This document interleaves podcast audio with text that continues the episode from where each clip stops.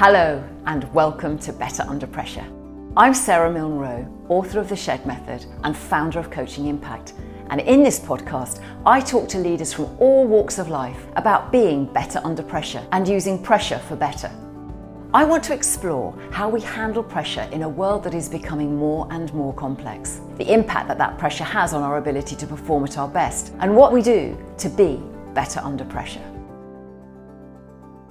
Three years ago, there was only a 33% chance that we wouldn't be able to stay within one and a half degrees of global heating. Now, there's more like a 33% chance that we will mm. in three years moving in the wrong direction pretty quickly. So it'd be easy to despair. But I think we've got to celebrate there are victories along the way. Change is happening, but we also need to look after ourselves. We have to be aware of what triggers us, aware of what depletes us, aware of what restores us, and then do that habitually. Despite everything, I feel more resilient and more joyful than ever before. Today, I'm talking to Adam Garfunkel co owner of the social impact consultancy firm Junxion, with offices in the UK and Canada.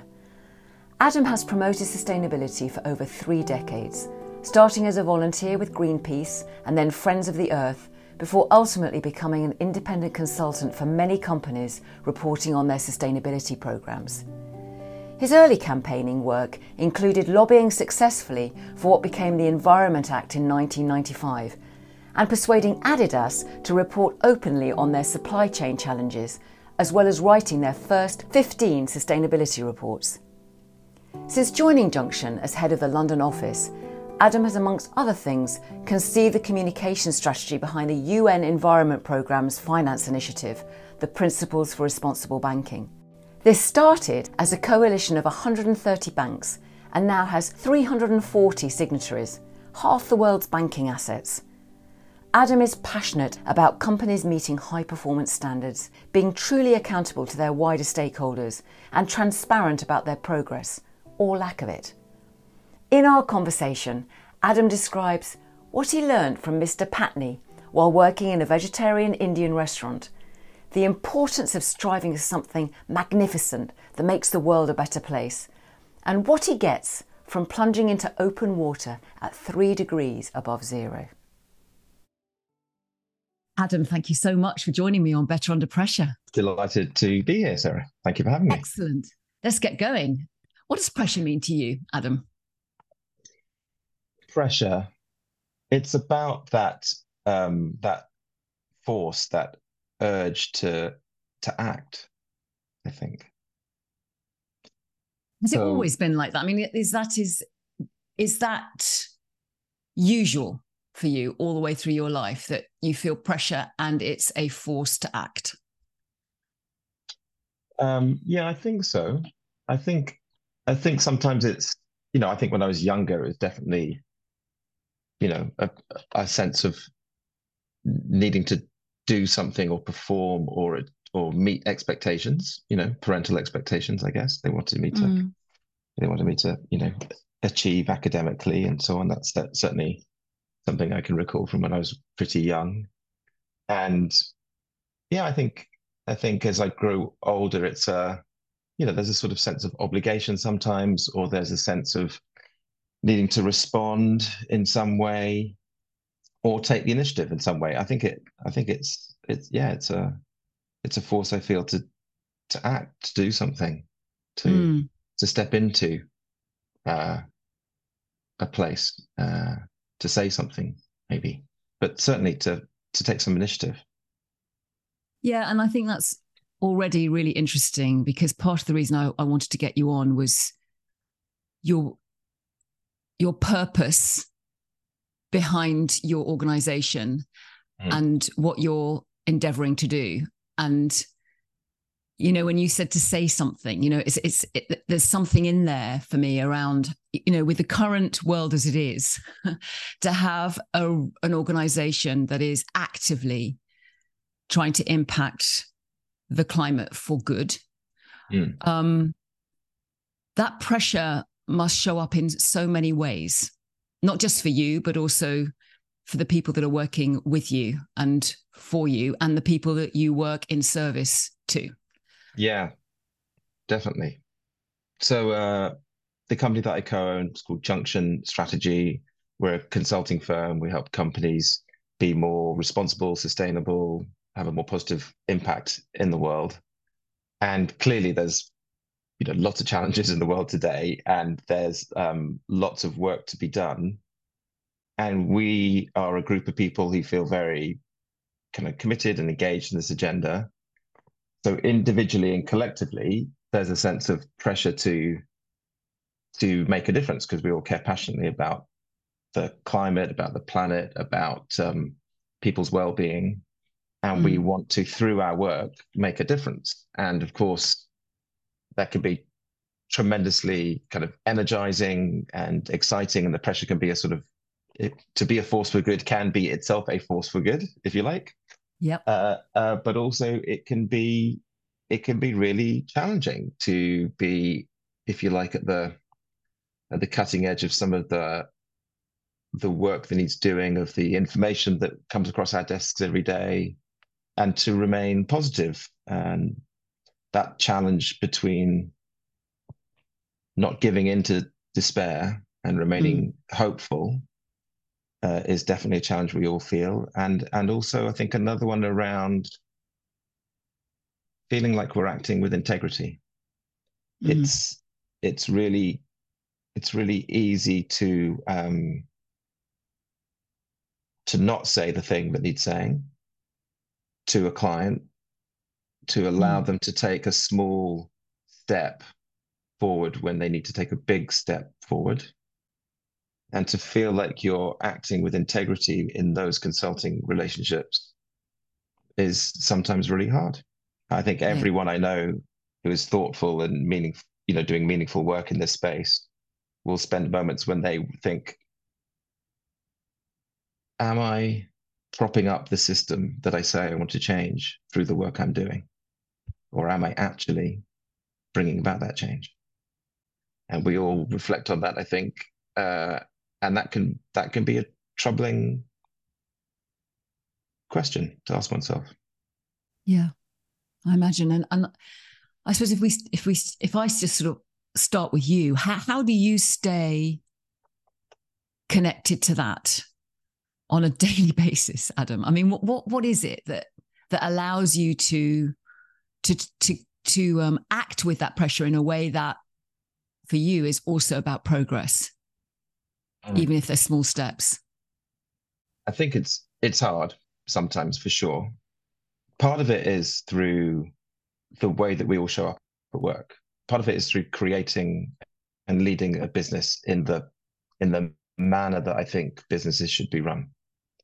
So in a hmm. way, even even if I'm not, even if I'm wondering whether I'm doing the right thing by, or whether the clients I'm working with are doing everything that's necessary, I know we spend a lot of time working on the business as well as in the business, if you like. And we are very thoughtful and considered about the way we run the business.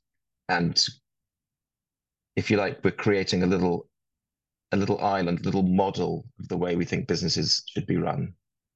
And it gives me enormous pride and satisfaction to think um, people appreciate working here. They pre they love to work for our company for the most mm-hmm. part, I think, and that's and that we can be a bit of an exemplar to others on what good business looks like. And so even if I'm don't have the greatest impact with my clients every day, I certainly strive to, I know that through the way we are doing business, we are creating change just by the very act of existing in the way we do. Mm so the values we have as a business the the work we do to try and run an agency in a way that most consultancies or agencies aren't run um, the way we try and balance work with life the way we try and help people be the best possible consultants they can be all of those things uh, the way we share profits we share 20% of our profits with our staff for example which is mm. Relatively speaking, exceptional for our uh, our industry. Um, all these different ways that we try and show up, the ways we try and um, act with each other the way we, look out for each other, all of those qualities make this a good place to work. And the opportunity to create right livelihood work for people that makes them feel like they are contributing, makes them feel valued, makes them feel like they're working in a place that is good for them, good for their well-being. That gives me mm. enormous pride and satisfaction. And if we just inspire one or two other businesses to adopt some of our thinking and act the way that we act, then that's something we're celebrating. And I think that is key to all of this is we don't celebrate our victories enough. Mm. We always think there's more to be worried about. You know, I'm sure someone said something clever about, you know, the problem with with fear is it stops you doing things, but you don't need to you don't need to give in to despair. That's what I think. There's always something Gosh. to celebrate. There is, and it's such a hard thing to do sometimes, isn't it? When our natural default is to focus on all the what things to do next, or also what's just gone wrong. And I, I so agree with you. And there's so much to mine from celebration. Actually, if if you really hover over it and you really really look deeply in it, there's there's so much to gain from it. Um, and there's so much attention at the moment on, you know, like, look at failure and let's deep down in failure, let's dig into failure and understand it. And yes, you know, that can be helpful. But it can be equally, if not more helpful sometimes to look at what's really working and maximize the strengths and values that sit within those little moments of celebration. So I, t- I totally agree with you. Have you always felt this around work? Did you have to set up your own consultancy, Adam, to be able to honor these things that you're just been talking about, the way you want to do business? Mm.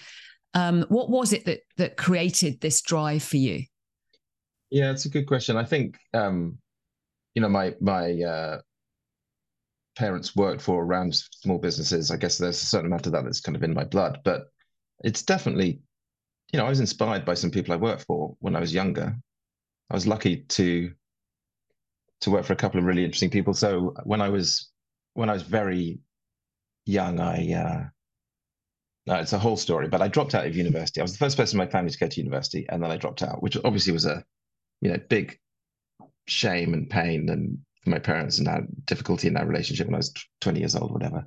But around that time, I started working in a vegetarian Indian restaurant, which is uncommon for someone like me perhaps to work in an Indian restaurant, but I did, and I spent like two or three years working there on and off, and I became front of house. And the Mr. Patni, who ran the restaurant, was a fantastic um, small businessman. You know, he was mm-hmm. he was entrepreneurial, he was brave, he was considerate. Um, he he uh, paid us all a pound an hour more than the going wage for for mm. um, waiters because he thought we shouldn't rely on tips to pay people reasonably. You should just pay them reasonably.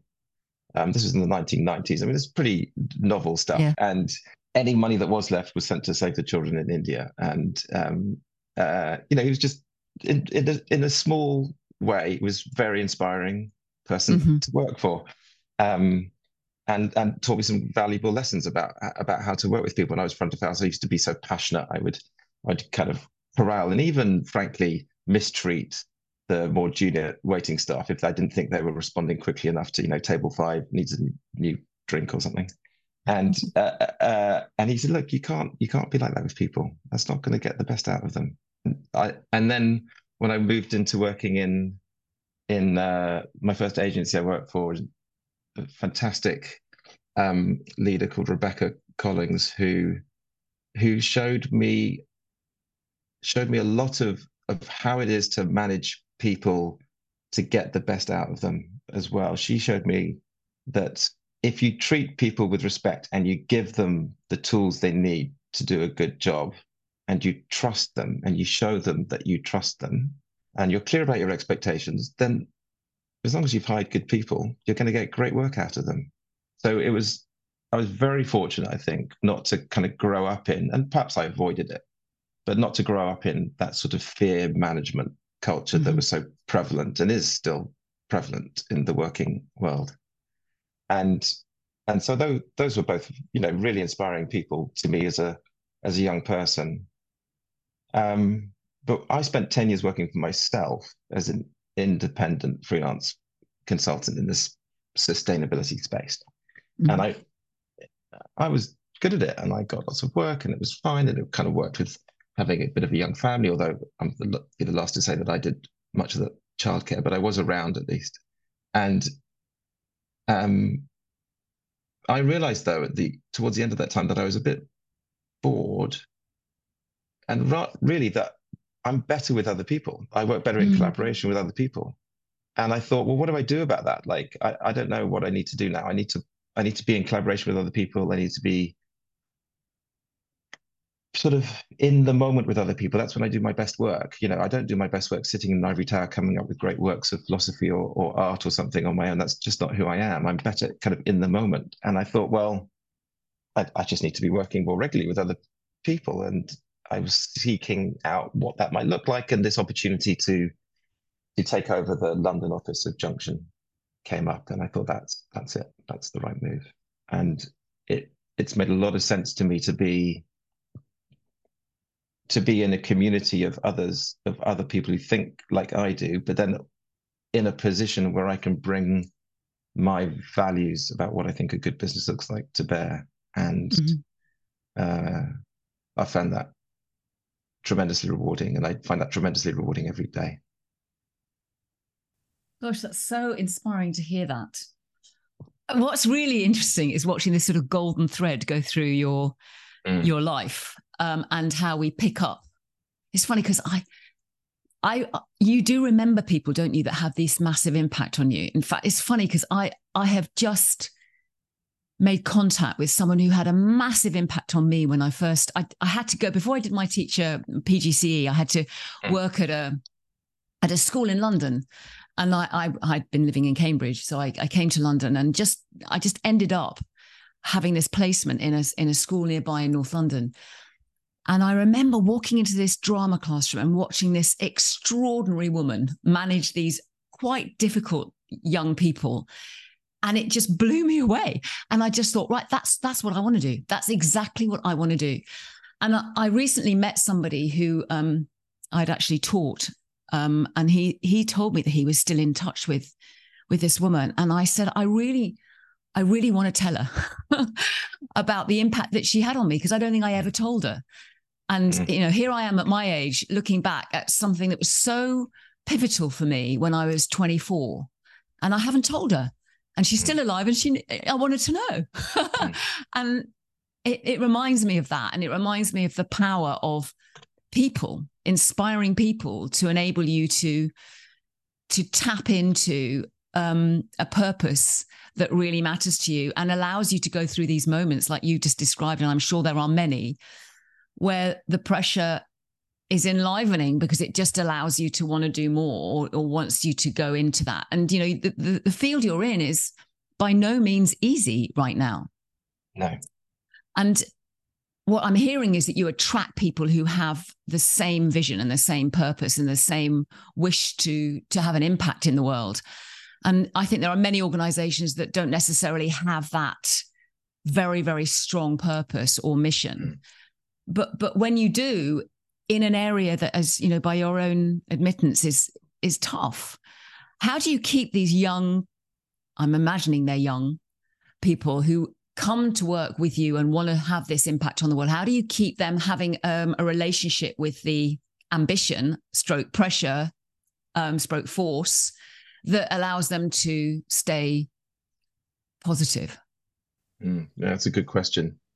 Um, we're certainly very clear about what we stand for and the way we want to show up, and and we we talk about it a lot. I mean, in a way, it's not much more than that, which is to say, our purpose, and we say our purpose, uh, is to accelerate the shift to the purpose economy so one that is has well-being for people and planet at its heart. And we talk about that at work. So and we say that's our that's our purpose. That's why we get out of bed in the morning. That's why we exist beyond making money. And and our picture of success, our vision of our work, of the world made better by our work, is an economy remade to serve the common good. Now, these are deliberately huge, big, hairy, audacious goals. Mm-hmm. They're deliberately designed not to suggest that we can do them on our own, that we have to do them in partnership with others, with our clients, with our peers, with our with colleagues in other uh, companies that you might think of as competitors, but we like to be collaborative with in, in certain circumstances. Those are phrased in that compelling, big, hairy, audacious goal way, quite deliberately, because we think that we should strive for something enormous. We should strive for something magnificent, and and it's what the world needs. So it's compelling because it's true and exciting and and and scary because it's so enormous, but also it it opens up a field of possibilities. Mm. So I, I come across too many companies who say their visions, particularly in the service sector, who say mm. their vision is to provide the best possible service to our clients and customers. I'm like, really? What, what's that? That's not a vision. I mean, that's that's just surely that's table stakes. Surely that's like customer service. Like our customers matter to us, therefore we're going to try and do. Yeah. Of course, that's not a vision. Like, how can anyone? How how's anyone going to join you on the on the barricades? How, how's anyone going to spring out of bed in the morning if you say mm. your job today is to serve customers really well? Okay, why? Yes. To achieve what? With what end in mind? So we're very clear about that, but we're also we repeat it. Frankly, yeah. I mean, you know, there's that old adage about I think it's ascribed to George Bernard Shaw. The, the misconception about communication is that it's happened or something. You know, like yes, it, yes. Generally, people don't hear it until you've said it so often that you're really, really bored by saying it, and eventually, when you're really bored by saying it, that the people who you're saying it to have finally heard it. And um, so we just we talk about that stuff a lot, and we we say that's what we stand for. So what does that look like? What does that look like in our processes and ways of working? And we get right down into it. So we say, for example, our, our strapline is "Let's be audacious together." So we say, well, what does audacious? What does mm. being audacious look like in our projects? How mm-hmm. would we mm-hmm. know if we're being audacious? Should we have a question in our internal project kickoff template cheat sheet that says what is the audacious question we need to ask of this client on this project. So it's about really being intentional and really making it, taking these big ideas and turning them into everyday workplace realities, bringing purpose into the conversation every day at yeah. work. And yeah. that's key. So few organizations do that. And again, it's a way that we can practice modeling the way I think businesses ought to be run. Yeah. Is is in that intentionality, in that everyday communication about our purpose. I, I love that, Adam, so much. And I, you know, I think, I mean, like you, I there's a lot of teams I work with, and sometimes, you know, I'm I'm witnessing exactly that. Them down in they're down in the weeds, they're down in the to-do list, they're down in the projects they've got to get over the line. And actually, what I'm hearing and what you're saying, which I love so much, is when you talk about it and you start there in the conversation, then it, something happens. Energetically, something happens to human beings when you remind ourselves what we're doing and why we're doing it. It makes the doing not necessarily less difficult, but yeah. more, you're more galvanized to attack it. Well, we're, we're hardwired to search for meaning, mm-hmm. right? As, as mm-hmm. human beings. And and we want to be in communion with other people and we want to be true to our values and we want to make a difference. Those are all well-known kind of psychological attributes of every human being and you can combine all of those in a business that is purposeful and is clear about its vision and communicates well and looks after its people and creates a sense of collegiality.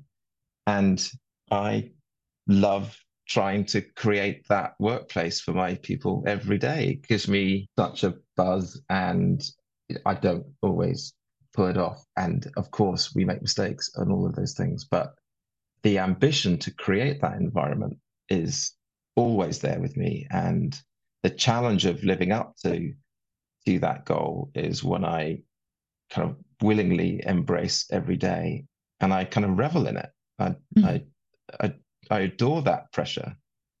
Um, I can feel it. I can feel it just as you're talking. Actually, it's it's really contagious.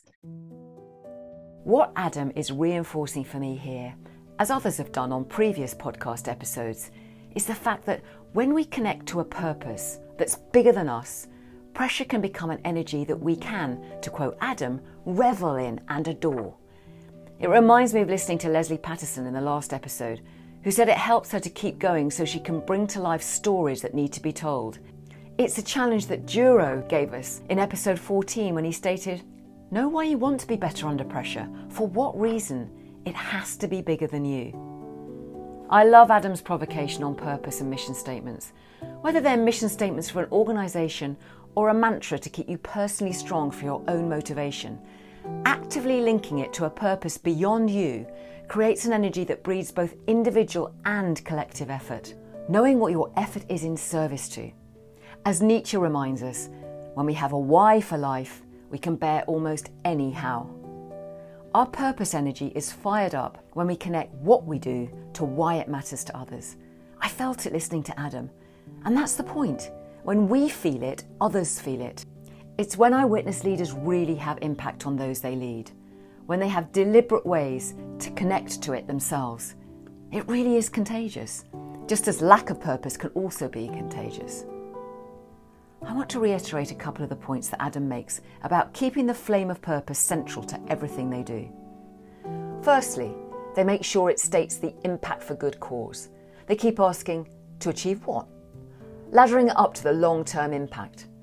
Adam says, we strive for something enormous, for something magnificent that the world needs. I love the relationship he describes between excitement and scary. It becomes compelling because it's exciting and scary and it opens up a field of possibilities. This exciting, scary dynamic is key in forging an enlivening relationship with pressure. When it's only scary, the pressure can easily become unhelpful. And Adam reminds us that the job of a compelling purpose for good is to lift us into the excitement, so we want to keep making progress despite it being tough. Secondly, he says, we talk about what we stand for a lot. We talk about it every day. The power of repetition is widely underestimated. George Bernard Shaw had a point when he said the single biggest problem with communication is the illusion that has taken place. It's all too easy to think that once is enough. State it at the start of every meeting, have it at the forefront of every decision. It can then become such a useful filter. But beyond all that, the energy we gain from avidly connecting to a purpose that matters to us is exponential and the ace card, as far as I'm concerned, in growing a relationship with pressure that is positively energizing. People who who find it hard to keep that connection, Adam, what is it that you do for yourself that actually keeps that very much like that pilot light mm. glowing for you just before anybody else? How do you keep that pilot light going? Yeah, it's a it's a good question, and I I've definitely been inconsistent on this over my life. Like I'm in my mid 50s now, and I, you know, there have been moments when I've been really terrible at looking after myself. I mean, if I think back to the days when I was a campaigner at, uh, at Friends of the Earth in the 90s, too many times you'd go to the pub just for one and have five pints of beer and two packs of crisps for dinner again. And then and then I'd come to the office the next day, frankly, hungover. And mm. then I'd go off at an early lunch and have cheese omelette and chips again in the calf. I mean, like what you know, it's, it's a poor lifestyle. I mean, I was in my twenties, and I guess I could sort of just about withstand it. But I'd be the first to say that I've done it wrong before I've done it right. Perhaps I certainly try and sleep more and eat better and don't drink too much. You know, I try and do all those things much more. But the key thing I think I do is I try and take some time out. I think every leader needs to take some time away from the coalface. Mm uh, build in some time for reflection. And in during one of those reflections, I realized that, I mean, it's not rocket science really, but I realized that I love going for walks. I love being in nature. I love looking around in, in a sort of wider environment than just my room. Mm-hmm. And during COVID, I suggested to my brother, who lives not very far away, that we meet twice a week and go for a walk on Hampstead Heath at 7.30 in the morning. Um, and we've been doing that for three years now. Mm. So that's been fantastic. That's definitely the mm. best thing that's come out of COVID. And the other thing that came up during that time was I realized that I've always swum occasionally in pools and in the ponds on the heath. And I saw this wonderful film, which is on Netflix uh, at the moment, called The Ponds, and a few years ago, and I was lucky enough to listen to the director and producer talk about it in a Q and A afterwards. And I was flabbergasted by the film. It shows how these people who swim year round in the ponds have an enormous sense of resilience and joy mm. in the hmm. face of personal trauma, loss of loved ones, partners, breast cancer, you, know, being hit by a bus and being in a coma for two mm. weeks. I mean, all these terrible stories. My brother's friend Red, who who who went blind, had a degenerative eye disease, and knew he was going to go blind. And he says in the film at one point, "It's the only time in my day when I forget that I'm blind." Mm. And I goes, and I was just mm. so struck by this film. I thought I should try it. I went swimming once. This was four four years ago on my birthday in March. It was bloody freezing. Like, it was nine degrees. I was in the water for as little as possible, and I just thought that is nuts. I don't know how these people do it. But last year, I I thought, you know what, I I should I should just swim more. I feel good mm. when I'm swimming. And so I started swimming in the ponds again in the summer with my wife Andrea, going to the women's pond. As I say, a, a couple that swims apart stays together and uh, she's she's in the women's pond and I'm in the men's pond, and um, so now I uh, I swam through the last winter Brilliant. the first time. I went swimming once or twice a week for the last year or a year and a half. You know, a couple of times it was three degrees. The water just just seems nuts to think about now. That immersion literally mm. immersion in nature, I find fantastically restorative. It's like nature squared or something. It's like I've always enjoyed being in nature, like I say, but being in the water, in open water on the heath, looking around at the trees, it's amazing. I mean, obviously, there's a sort of hormonal, whatever, endorphin rush, whatever it is. But I find myself thinking, I am water. Now, I don't spend a, you know, I don't have a cold shower and think I am water. So I, you know, I do think there's something about actually being in the physical environment that yeah induces those thoughts. It takes me to a very different place from the day to day of Zoom meetings and emails. Yeah. yeah. But it's tremendously restorative. And afterwards, especially when it's cold in the winter, afterwards when I come out, I think, come on then, Bring it on, world. do your do your worst. I've got you. I, and and and now I share in that joy that I saw the people in the in the ponds in the film, that sense that they have of, of that resilience. Like, you know, all of the not all, many of the indicators, let's say about climate, have got worse. We used to think not th- three years ago. I think that the statistic was there was only a 33% chance that we wouldn't be able to stay within one and a half degrees of global heating. And now there's more like a 33% chance that we will mm. in three years, moving in the wrong direction pretty quickly. Um, and so it'd be easy to to despair. But I kind of think, well, we've got to celebrate. Like I said earlier, there are victories along the way. Change is happening, but we also need to look after ourselves. And we have to be aware of what triggers us, aware of what depletes us, aware of what restores us, and then do that habitually. That's been so important for me. And that, despite everything, I feel more resilient and more joyful this year than ever before. Oh, Adam, if I had a highlighter pen that would bright orange, I'd be underlining the last paragraph of what you just said. It's so, I can feel it. Um, it's such an inspiration because I, I totally believe you, you know, and I think if all of us could just honor what really matters to us and do it deliberately and intentionally every day, I am absolutely convinced that we would have, if not 10%, 30%, 40% more impact on our daily life and, and what we want to do with it. I really feel that. I mean, that's what lights me up every day when I work with leaders in sometimes massive organizations. If you could just create that for one or two, three leaders, that then radiates out to their teams that you know then then we we start to spread the intention that we've we've got to look after ourselves. Totally. I, have I've done a talk a couple of times now. I did it this week as part of london climate action week at reset connect this big event at, the ExCeL arena. And i do this talk i've called the six a's. They're in three couplets. Mm-hmm. and they're my sort of what i call my six essential reflections for every business leader in the climate crisis. And the last of those is awareness. The last of those is awareness of what depletes us. And and uh, you know i think every leader needs to have a be have a sound approach and be ambitious every leader needs to step up and be an activist in some way and, and form alliances and every leader needs to be accountable to their stakeholders. But ultimately and finally they need to be aware mm. of what what depletes them what restores them and and turn it into a habit that you do regularly because it's those habits that that that's where behavior that you know that's what we what you do habitually matters. Yeah yeah, and, and, it matters right up to the purpose that you're talking about at the beginning. Totally. And I think that's the that's the gap that I think sometimes we don't look at. We, you know, there's the purpose, the ambition, and what we want to cause in the world, and it feels like it's mm. a long, long way from the way my day starts. Mm.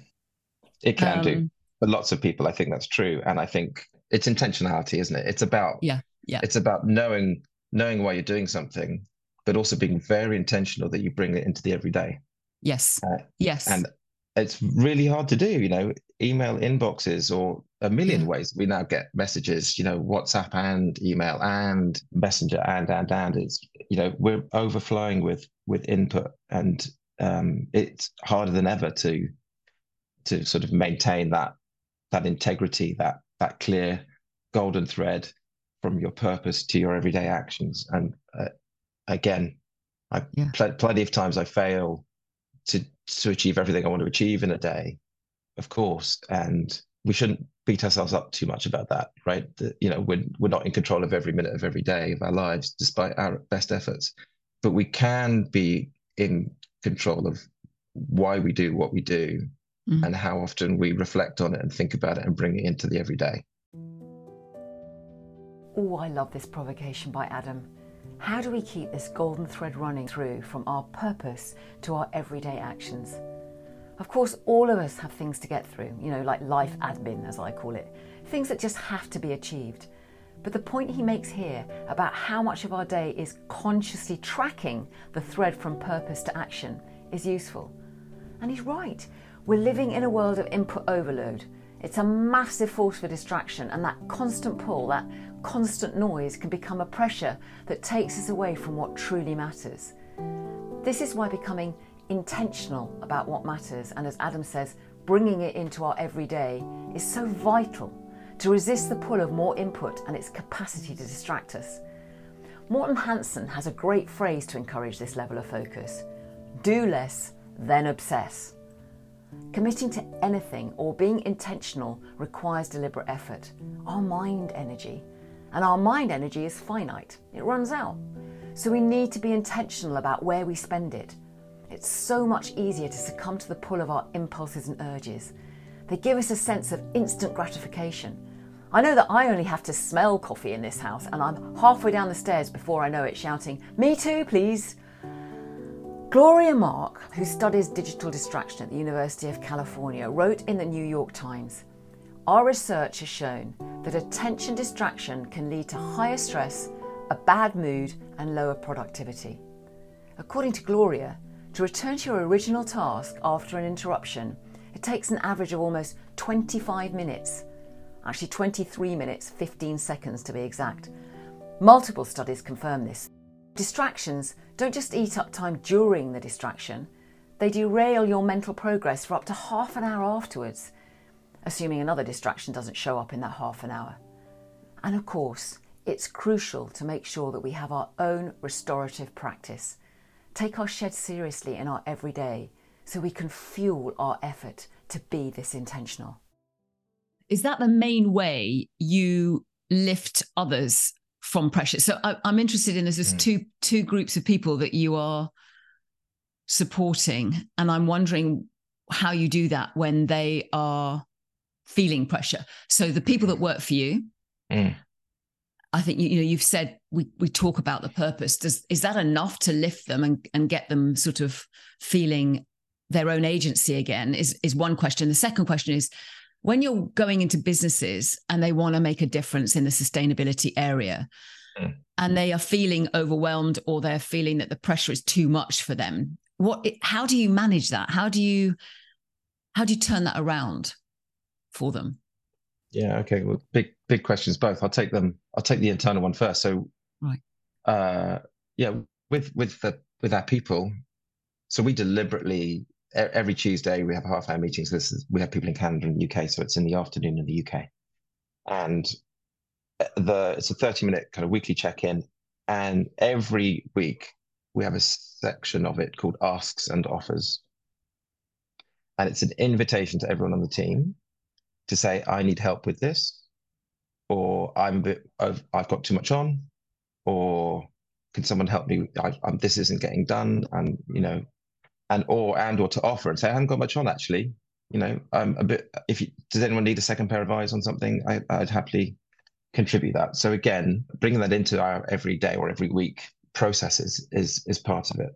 But also, you know, we try and be open. Uh, Mike, my co-owner, and I, we try and be open to people talking to us, and and to share. So we have regular, well, we speak often, but we have regular sort of one-to-ones, monthly one-to-ones, where we're we try and turn them into coaching opportunities for our people. And we, you know, it's a bit of a regular rhythm. How's it going? Again, a sort of check in over the last month. Mm-hmm. If you look back over the last month, how's it been for you? What's been good? What's been bad? We're trying to offer, you know, kudos where it's due. You know, this was a good piece of work, and what ask them about barriers they're facing. So we we intentionally ask people those questions every month in mm-hmm. a, you know, semi formalized process. And so we're, you know, we we're open to those conversations. We're telling people we're open to those conversations. We're structuring those conversations in order to get to the heart of the matter, of what he's talking about. Mm-hmm. Um, and I would also say that where necessary, we we would, you know, step in and have more direct one-to-one conversations with people and ask them how we can support them. And mm-hmm. quite often, I mean, you know, like I say, I think it's easier when you get older. You know, people are worried about how they're showing up. They're worried if they're doing the right thing. They're worried if they're following the right process. They're worried that uh, how, how are they going to come across? I have a standard sort of phrase that I think people are probably getting bored by, which is try and get out of your own way. Yeah. If you're in a client presentation or a client meeting and you're worried about how you're coming across, then you're not going to come across well because you're you're you're not thinking about the client. You're thinking about yourself. Mm. So be as present as you can be. Really listen to what you're hearing. Pick up on all those cues that the client's giving you, perhaps through body language, obviously harder over Zoom than it is in person. Really be attentive, really mm-hmm. be present. And in being present, you're more likely to perform better. So those are some of the tools and techniques and things I say to people internally. E- externally with clients, we, we we pair off a couple of values that we have. So we say we want to be curious and and listen and and we also like to have a bit of fun at work. But more importantly, when it comes to client meetings and and helping clients on their journeys, we have a pair of values. One is to be generous and one is to be courageous. And the reason I pair them up mm. is because we want to be generous to people. So we want to meet people where they are you know i'm not in the business of telling people they're wrong or they're they're a bad person like most people are trying to do the right thing most people are good people trapped in a bad system mm-hmm. so of course there are some psychopaths out there like you know they exist everywhere but there aren't that many people who are psychopathic genuinely and most people in businesses including in businesses that are you know polluting the planet and not doing anything like what they should be doing. Most people in those businesses are good people trapped in a bad system. Yeah. So we have to approach them with that generosity and we have to meet them where they are. Yeah. So th- this is where I am today. This is the challenge I'm facing. We have to listen into that and understand that. But we also have to be courageous. We also have to speak truth to power. We also have to be clear to them that if they don't know it already, that the trajectory their business is on is unsustainable, that there are some ethical norms of good business behavior that society expects. So if your business model relies on paying people less than they can live on, I don't think that's right. And I'm going to tell you, I don't think that's right mm. because there is a concept of a living wage. It seems to be a pretty well accepted globally that ideally people would earn enough through their labor to live well. That mm. seems to me to be an ethical norm that we all ought to be able to sign off on. And if you're running a business that doesn't do that and that has that baked into its business model, then I'm going to tell you that that's unsustainable and you need to look at that. But I'm going to meet you where you are and I'm going to help you get to there. Like that's my task as a consultant is to do both of those things, is to be generous and meet you where you are, but also to hold you to socially agreed norms of good business behavior. And of course, to stay within what are called planetary boundaries, ideally, you know, let's say on climate, to, mm-hmm. to run your business so that you aren't contributing to global heating beyond one and a half degrees on pre-industrial levels. And that combination of values, that showing up with both generosity and courage, makes me feel like I'm doing my job right yeah. and correctly. And also, I think I think is fair to our clients because mm. they don't need someone else telling them, "Yeah, if you just do a little bit, it'll be fine." Like I, I don't think that's correct, and I don't think in their heart of hearts they believe it either. They might think that's the easiest thing they can sell into their boss, mm-hmm. but they know it's not true. You know, there's a difference between what's pragmatic and what's correct. Mm-hmm. And I am very comfortable with pointing that out to people because genuinely, I think they will feel better than, about themselves as individuals, as people, as parents, perhaps, or as yeah. uncles or as aunts, if they hear that from someone and are supported and challenged to go on that journey. Yeah. And you're connecting them to a purpose, aren't you, beyond self, which on the yes. whole, most of us feel something when that happens. As you say, it's a, a natural human craving to find meaning. So if you've got someone helping you connect to that through generosity and courage, then they go on the journey with you more likely, I, I'm presuming. Yeah, they go. I think so, and I, and I think they see you as a partner. So you you you know, I willingly yeah. step into the challenge and I say, look, this isn't easy. There are some some harsh realities here, but you know, together stronger. Let's see how we can help you. You know, rise to some of those challenges. And um, you know, we say that our, our mission, our day to day work, is to help leaders build the success stories of the purpose economy. And and so we're helping people. You know, we're helping those leaders. Yes. Now, my job is not to help a business make more money my my or, or not even to help the business be more sustainable. My my mission is to help the leaders mm. do that. You know, mm-hmm. we're in support to them and their yes.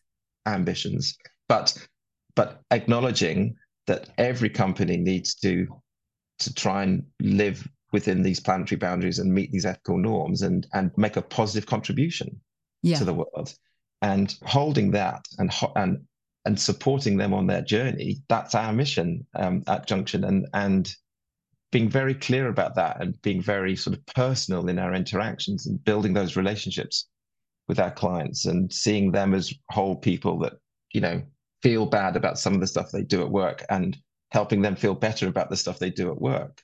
Yeah, that that's the way that we choose to consult, and yeah. um, and that, like you say, is I hope is more meaningful, a deeper relationship, uh, connecting them with their perhaps their personal purpose and their personal sense of integrity.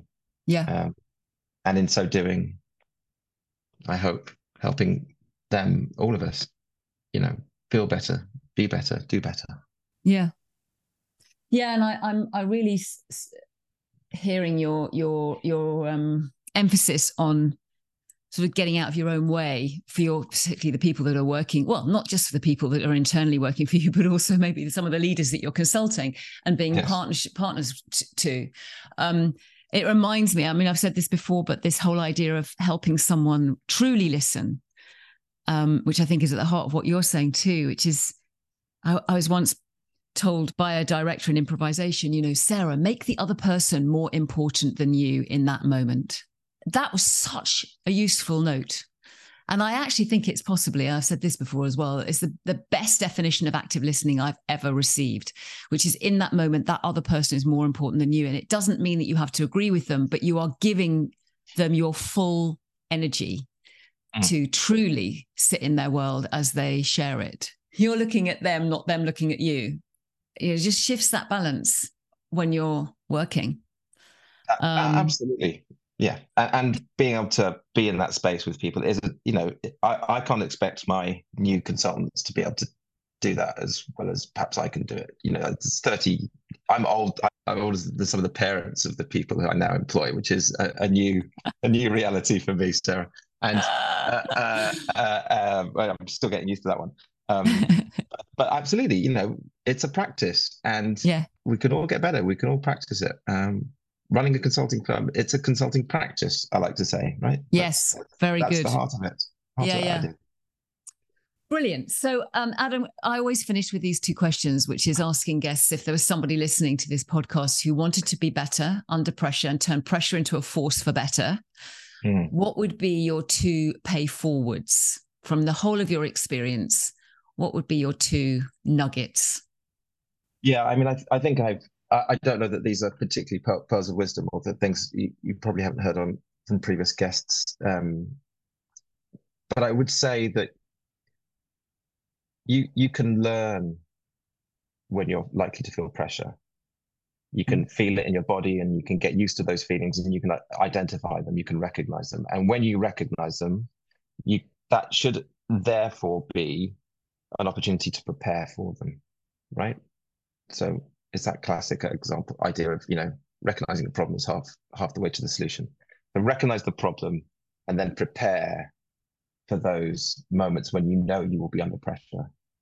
So uh, I like to prepare for talks because I know if I just talk, I can, I'll just wrap it on. So prepare for those pressure moments. You can do that. You can recognize them and you can prepare for them, and they will go better. Yeah. Um, and then the other one that I hope I've already said a couple of times probably is find something that builds your personal resilience and do it habitually. Mm-hmm. And so for me, that that's turned out to be, you know, swimming in, in the pond. It doesn't matter what it is. The point is it's got to matter for you. Find something that builds your personal resilience. Yeah. And and do it habitually.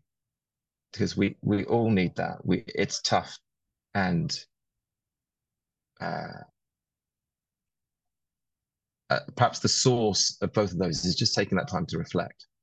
Yeah. You know, if you if you don't reflect on where when you feel pressure, you won't be able to prepare for it. And if you don't reflect yeah. what you need to do to restore your self, sense of self, you won't find that thing that works for you and be able to do it habitually.